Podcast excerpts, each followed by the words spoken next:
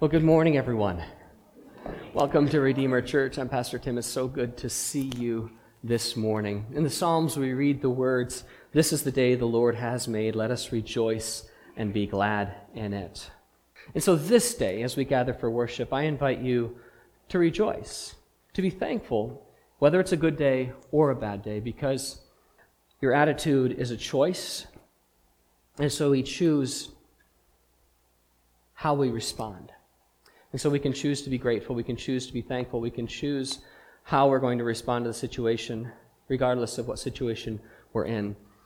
And as we move into a conversation this morning about contentedness and being discontent, um, I want to invite you to remember those words. This is the day that the Lord has made, that God has made today for us, and to choose to rejoice and to choose to be glad in it. We are in week two of our new teaching series, The Power of Hope. And today we're going to be talking about living above discontentment. And we started this series last week by giving kind of a foundation of the chapter of Jeremiah 29. Now, many of us all, another verse that we've all memorized is Jeremiah 29 11. For I know the plans I have for you, says the Lord, plans to make you prosper. But what we're doing is through these, these weeks is looking at the chapter behind that verse. We're not focusing so much on 2911, but everything that leads up to that and how God works and how God deals with God's people. And most specifically, um, the people of Israel as they're sent into exile in Babylon, which is a very trying time for God's people. And so last week we looked at the history leading up to the exile, how the people in Jerusalem went there were three different um, exoduses, if you will, where, where, where, the Babylonians came and took people um, to Babylonia, what it was like for them there, what the Babylonians were like, and but most importantly that that God used King Nebuchadnezzar, the evil king, and took them on purpose. That God took the people of Israel, his people, and put them in Babylon. Today we're going to talk about discontentment, and I think we all know what it feels like um, to be discontented in life. I know what it feels like to be discontented in life, and no, not because I'm a millennial Gen Xer.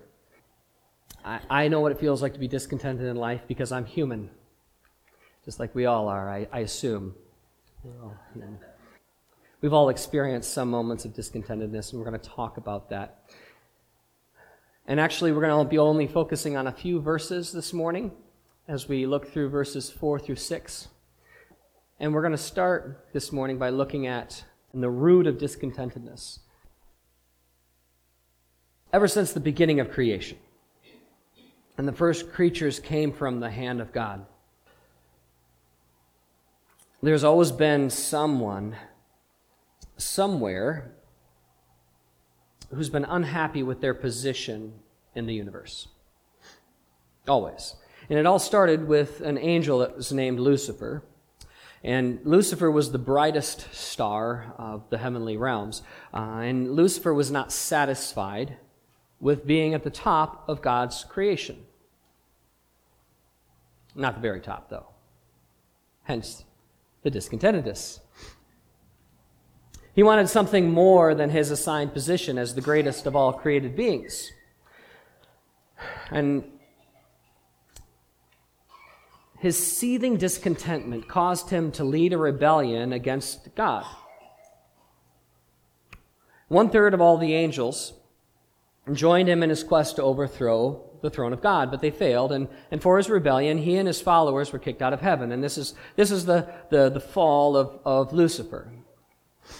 And ever since that dark day where he was kicked out of heaven with all of his followers, he has been known as Satan or the devil and has been the relentless foe of God and all of his works.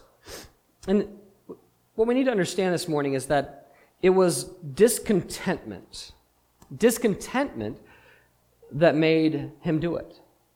Discontentment was that driving force. Discontentment has been one of his best weapons ever since. Satan's earliest triumph in the Garden of Eden was when he sowed seeds of discontentment in Eve, as Eve had an unsuspecting heart. By misquoting God, he made Eve think that God was somehow trying to cheat her, to keep her down, to, to keep her from being like God. If you remember the, the Genesis story. So Eve took the fruit and she ate it and gave it to Adam, and he ate it. And then from that moment on, sin enters the world and, and enters the human bloodstream. And the seeds of discontentment brought about the bitter harvest of, of disobedience, which led to the loss of paradise and, and the entrance of evil into our world. And ever since then, um, we've had we've been unhappy. We've been an unhappy bunch of people, actually. Ever after Eden, we've never really been fully satisfied with anything on this earth. I say we corporately, as in humankind, and that includes all of us. Um, in addition, you know, we're still not happy, honestly. Thousands and thousands of years later, we, we want, we always want something different. We always want something more, you know. If we're young, we want to be old.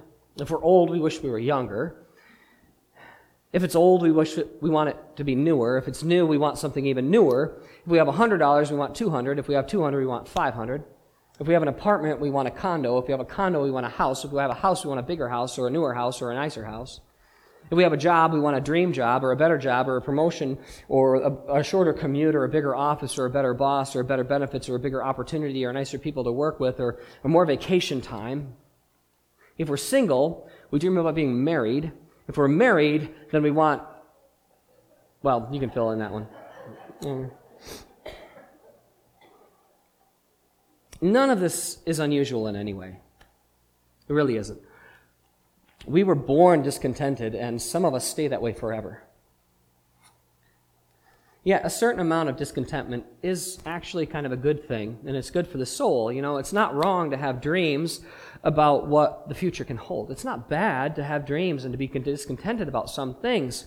The hope for something drives us and keeps us working and inventing and striving and creating and innovating. But there is a kind of discontentment that leads us in the wrong direction. Let me suggest today to you five signs that discontentment is dragging us down spiritually. Okay, five signs. And the first sign is envy. Envy. And that's the inability to rejoice at the success of others. So if you're not able to rejoice when someone else is successful, that's a bad sign. Second is the uncontrolled ambition. Uncontrolled ambition. Okay? That is the desire to win at all costs, no matter what it takes or who gets injured in the process. Went to a soccer game with my kid yesterday. This is a problem for some folks. Third, a critical spirit. A critical spirit. The tendency to make negative, hurtful, and cutting remarks about others. Fourth, a complaining spirit a complaining spirit, the disposition to make excuses and to blame others or unfortunate circumstances for our problems, a refusal to take personal responsibility or the inability to be thankful for what we already have. Fifth, outbursts of anger. Outbursts of anger. Angry words spoken because our expectations are not met. A discontented person looks around and says, I deserve something better than this. I deserve something better than this. Because they're never happy and they're never satisfied. They drag others into the swamp with them, dragging them in. It's no wonder that Benjamin Franklin said, Contentment makes a poor man rich, and discontentment makes a rich man poor. I love that quote. And it's so true. Discontentment is a cancer on the human soul. It, it really is. It eats away our joy. It, it erodes our happiness. It destroys our outlook on life and produces this terminal jaundice of the soul so that everything looks negative to us. And we can't be happy because we're, we will not let ourselves be happy. We can't be satisfied because we will not be satisfied. A discontented person is truly a lost soul. Miserable today and miserable tomorrow. So, how do we become, how do we overcome this debilitating discontentment? I believe, as, as always, as I believe, the answer lies with good theology. Like we said last week, good theology can bring about really good answers. Sin always stems from wrong thinking about God. Sin always stems from wrong thinking about God, about ourselves, about life in general. And Jeremiah 29 contains some amazing, amazingly helpful insights about discontentment, even though the, the, the scriptures say, don't say the word discontentment or contentment at all. But it, but it explains it so well. So here are some essential re- realities to remember from Jeremiah 29. First, and if you're taking notes, this is, this is in your note sheet. First, we are where we are in life because God wants us there. This is a theological statement that is very important to remember. We are where we are in life because God wants us there. I want you to remember the background of Jeremiah 29.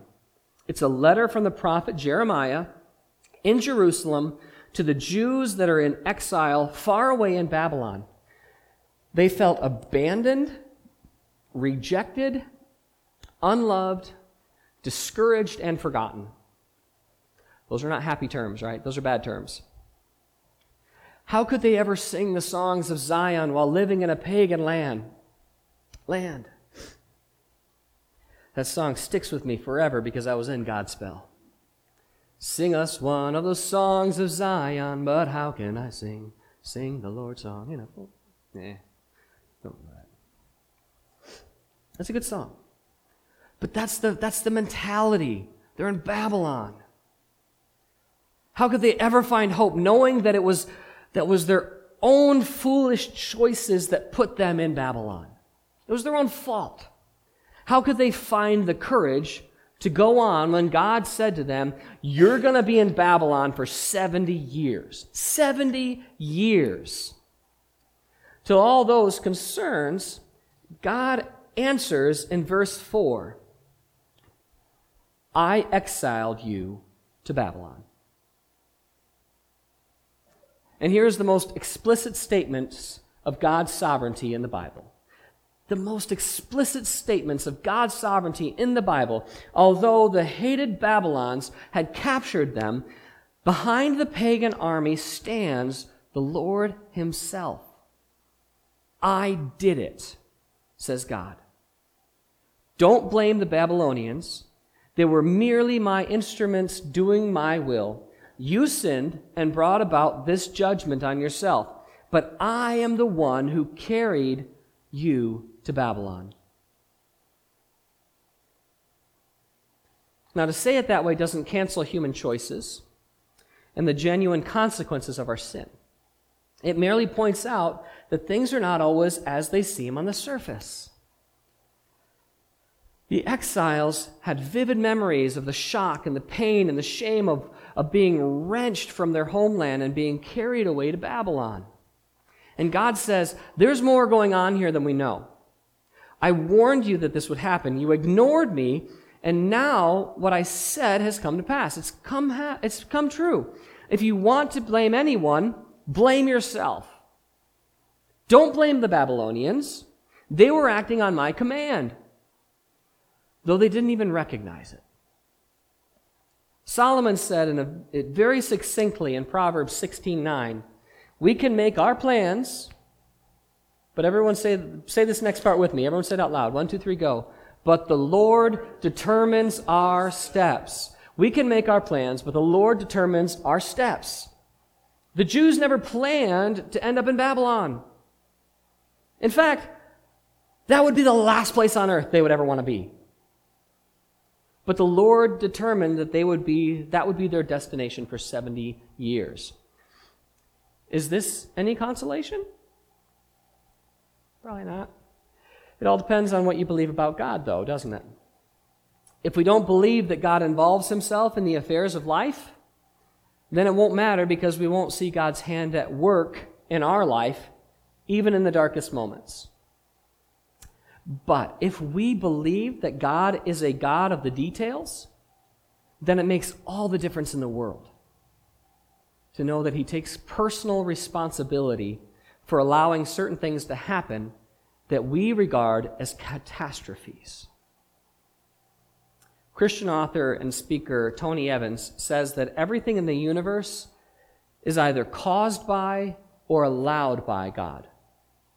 Everything in the universe is either caused by or allowed by God. And there's no third category. That's immense to think about because many of us want to create a third category. We want to say something like, terrible things happen because there's no reason at all for them to happen. We want that third category. Bad things happen just because there's no reason, just bad things happen. But is there such a category?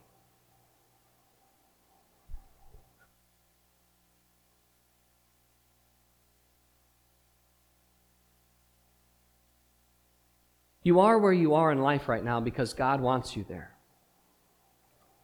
You may be happy about your current circumstances, or you may be miserable. Most likely, you're somewhere in between. It doesn't matter.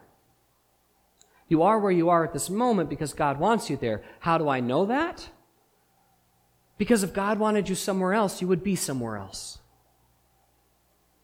And when He does want you somewhere else, that's where you'll be. If God is God, that will be true. When God says, I carried you to Babylon, he wants his children to know that even though they have significantly, majorly, big time blown it, sinned against him, he has not forgotten them. He's not forgotten them. He carried them to Babylon, partly as judgment and partly as a sign of mercy. They certainly understood the judgment part, right? We get that, being disciplined. That's, we get that. They would understand the mercy part later. Sometimes the most we can say in our lives is, I know I'm here because God wants me here. I don't know why, but I know I'm here. I'm not here by chance. If you're taking notes, you should write that down. I know I'm here because God wants me here. I don't know why, but I know I'm, he- I'm not here by chance. It's a significant, it is a significant advance in the life of faith to be able to say that much. Even if we can't say anything else. To be able to say that, that I know where I am because God wants me here. I don't know why, but I know I'm not here by chance. If you can't say anything else, but you can say that, you're making huge leaps in your faith. Second, we are called to make the most of our present circumstances. We're called to make the most of our present circumstances. Verses 5 and 6 give us God's specific directions to the exiles in Babylon. It definitely was not what they expected to hear. This is what it says build homes, plan to stay, plant gardens, and eat the food they produce, marry and have children. Then find spouses for them, so that they may have many grandchildren. Multiply, do not dwindle away. They, what they really wanted God to say was something like this my children, I know you don't like living in Babylon, so I have some excellent news for you. Sit tight, stay out of trouble, do your time, and before you know it, you'll be back home again. But that's not what God said. His advice is, is very much different. He says, You're going to be here for a long time, folks. 70 years to be exact. Since you won't be coming home anytime soon, you might as well make the best of your situation. Build houses. Settle down. Plant gardens. Eat what they produce. Marry and have sons and daughters. Let your children get married and have children. Increase in number. Don't decrease. God's command is simple. Bloom where you're planted. Not simply a cliche, but truly bloom where you're planted. You may not like where you are, but that doesn't matter. As I have planted you in Babylon, transplanted may be a better, better analogy, but go ahead and put down roots. Buy some land, build a nice house, plant a good garden, go into business, build a community for yourself. You see, in, in every hard situation, we have to face the same question. We have to face that same question in our lives. Are we going to complain or are we going to get busy and get to work? Because God says, You are in Babylon now. Make the best of it. Don't complain about it. Don't brood about it. Don't mope around. Don't spend your days sulking for Jerusalem. You aren't going back there for 70 years. I put you in Babylon for a reason. Don't waste a single moment looking back on what used to be. Use your energies to make your life better now. And that is excellent advice for us to heed in our lives. And I've thought about this for, I've thought a lot about the way God leads his people. I really have.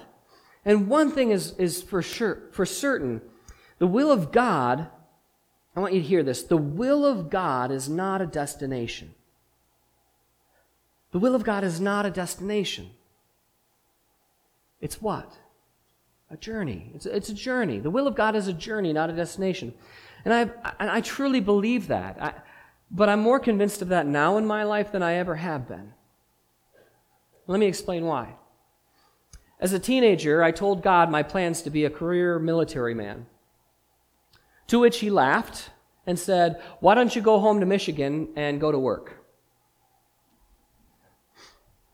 In my 20s, I told God my plans to be a middle school science teacher. To which he laughed and said, Why don't you move your family to southwest Kansas to teach? When I told, my God, uh, when I told God my plans to start grad school, God laughed again and said, Why don't you head to seminary and go pastor a church?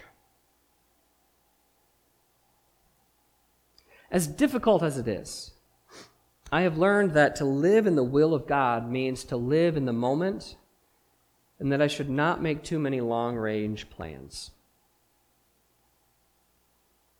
I would never have guessed some of the places God would send my family or me over the years, and it has not been easy. It's not been easy. But we have never been abandoned. Never been abandoned in any of it, nor have we ever felt alone by, by God along the way.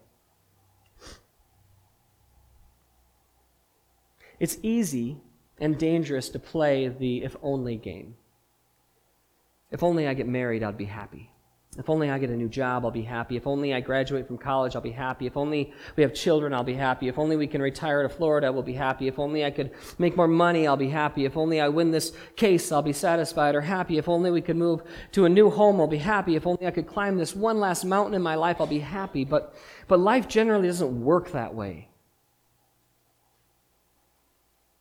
Some years ago, Mel Gibson was on one of the late night TV shows talking about his rehab stint from his uh, addiction to alcohol, and he made a, a profound observation about the importance of living one day at a time. And he said, You can't live in the future. That's a bad place to live. Somewhere I read about a prison where they give the new inmates a crucial piece of advice when they enter. They said, Keep your head where your seat's at. However, I think they worded it a little different. If you spend your days thinking about the past or what might have been, we'll lose focus on where we are, and we're liable to do something stupid that will get us even into more trouble. We have to live in the present and not the past or the future. Third thing, if you're taking notes, we must come to grips with reality. We must come to grips with reality. This point follows from the last one. If we're going to settle down in Babylon and make the best of our bad situation, we must come to grips with reality. This may be the hardest thing for us to do because sometimes the best thing that can happen is to get a like cold splash in the face of reality. We owe it to ourselves and the others, people in our lives, not to live in a fantasy land. Our children will be blessed if they see us making the best of our situation.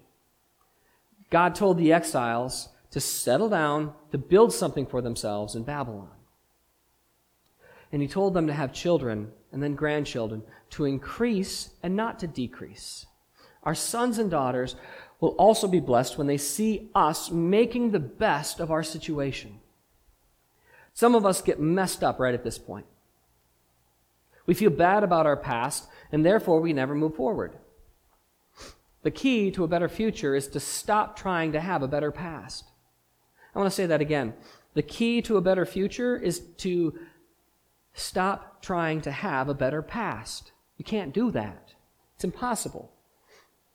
Here's a profound theological truth about our past it is what it is. You can't change it, you can't delete it, you can't improve it, but you can accept it and move forward from it. Years ago, I heard someone speak about three simple statements that I call the first law of spiritual progress. I invite you to write this down. You can't go back. You can't stay here. I must go forward. I can't go back. I can't stay here. I must go forward. God will bless us when we embrace reality with courage, when we accept the past for what it is and move forward with, with energetic faith in God. So, what's the bottom line of this message? Four things. We are where we are in life because the sovereign choice of God. We can serve the Lord where we are right now. We can glorify the Lord where we are right now. And if we complain, we are attacking God and not serving Him. So I guess the question comes down to this Do we believe in God or don't we? I know that's kind of bold to ask. Do we believe in God or not? Do we believe God will give us what we need right now so that we can serve Him right where we are? There's a sense in which when we complain and dwell in discontentment, at that point we no longer believe in God. And that is, on one level, we, we certainly do believe in God, but that our discontentment, discontented complaining, we, we deny the truth that we claim to believe. If we can't do every, everything we want, we would like to do, we can't do everything we'd like to do, we can joyfully accept our situation as being from the hand of God we can always pray. We can always praise. We can always sing to the Lord. We can always refresh ourselves in the streams of blessing that flow from the heart of God.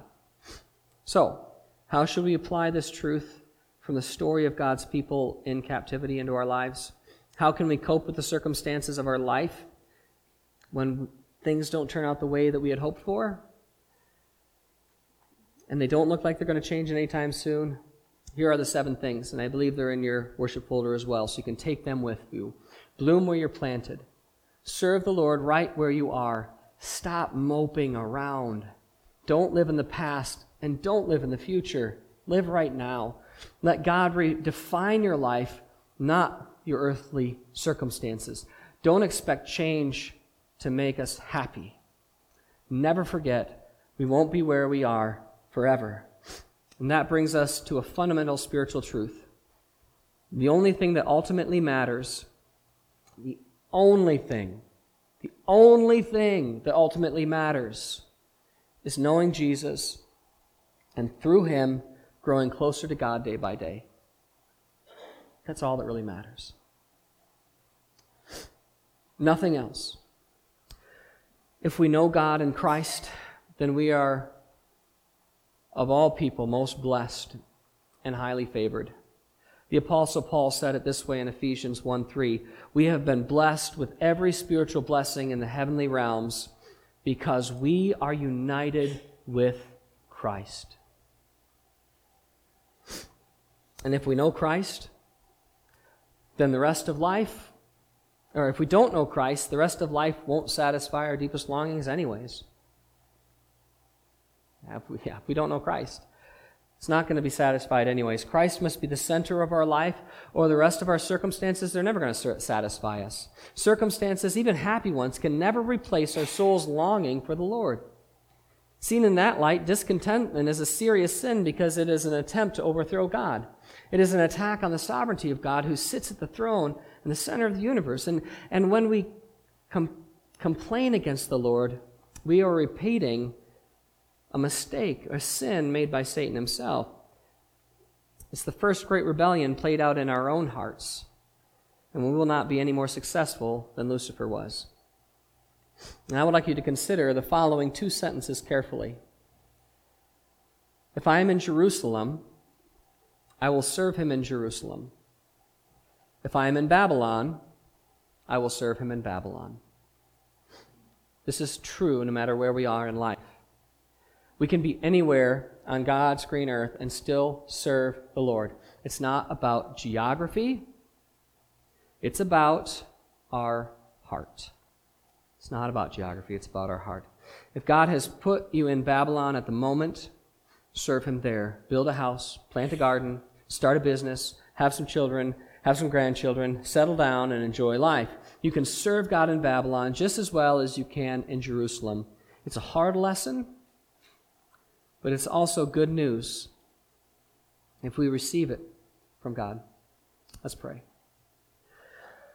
Holy God, help us to serve you no matter where we are, no matter where we find ourselves this day. Give us each the courage to move out of, your, of our past and not live in our future, but to strive to live for you this day, in this moment, and in each moment of our lives. For it is not only about where we are in this world, Lord, but where we are with you in our heart. So let us draw closer to you as we give our hearts to you through your Son, Jesus the Christ. And it's in his name that we pray. And everyone said, Amen.